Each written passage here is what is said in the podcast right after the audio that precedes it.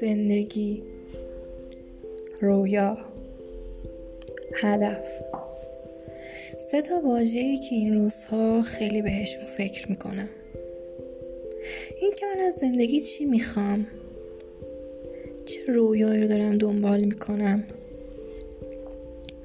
چه هدفی توی زندگی دارم؟ اما اینجوریه که هرچی بیشتر فکر می‌کنم کمتر بهش می‌رسم. این روزها تعریف هر کسی از زندگی متفاوته. برای یکی زندگی فقط داشتن یه خانواده است. برای یکی دیگه داشتن اون محدوده شخصی خودش. و برای یکی دیگه داشتن پول. و خب به تعداد همه آدمای روی زمین تعریف زندگی متفاوته. اما برای خودم نمی‌دونم. نمی‌دونم که برای من زندگی چه معنی داره. جاهای زیادی خوندم که زندگی یه فرصتی که هر کدوممون فقط یه بار داریمش. باید ازش خوب استفاده کنیم. باید جوری زندگی کنیم که بدون پشیمونی باشه.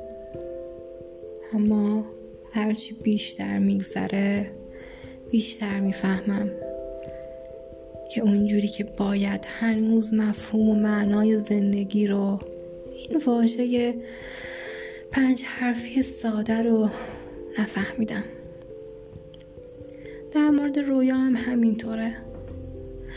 قبلا خیلی سال پیش رویا برای مفهوم معنای بیشتری داشت. یه جورایی انگار بیشتر می‌دونستم که چی می‌خوام چی رو باید دنبال کنم. اما الان همین که امروز رو بگذرونم و به فردا برسم همین که کارای امروزم به درستی انجام بشه انگاری همین رویامه. هدف هدف. چه هدفی توی زندگی دارم؟ نمی‌دونم. واقعا نمی‌دونم.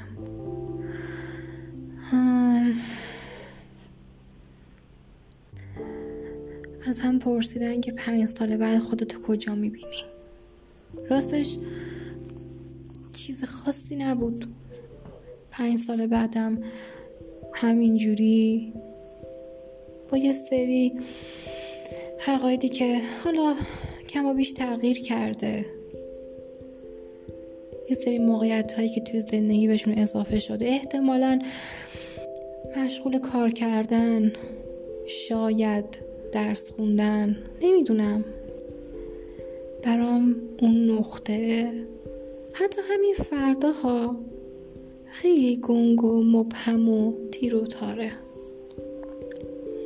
نمیگم فقط تاره واقعا هم تیر و تاره.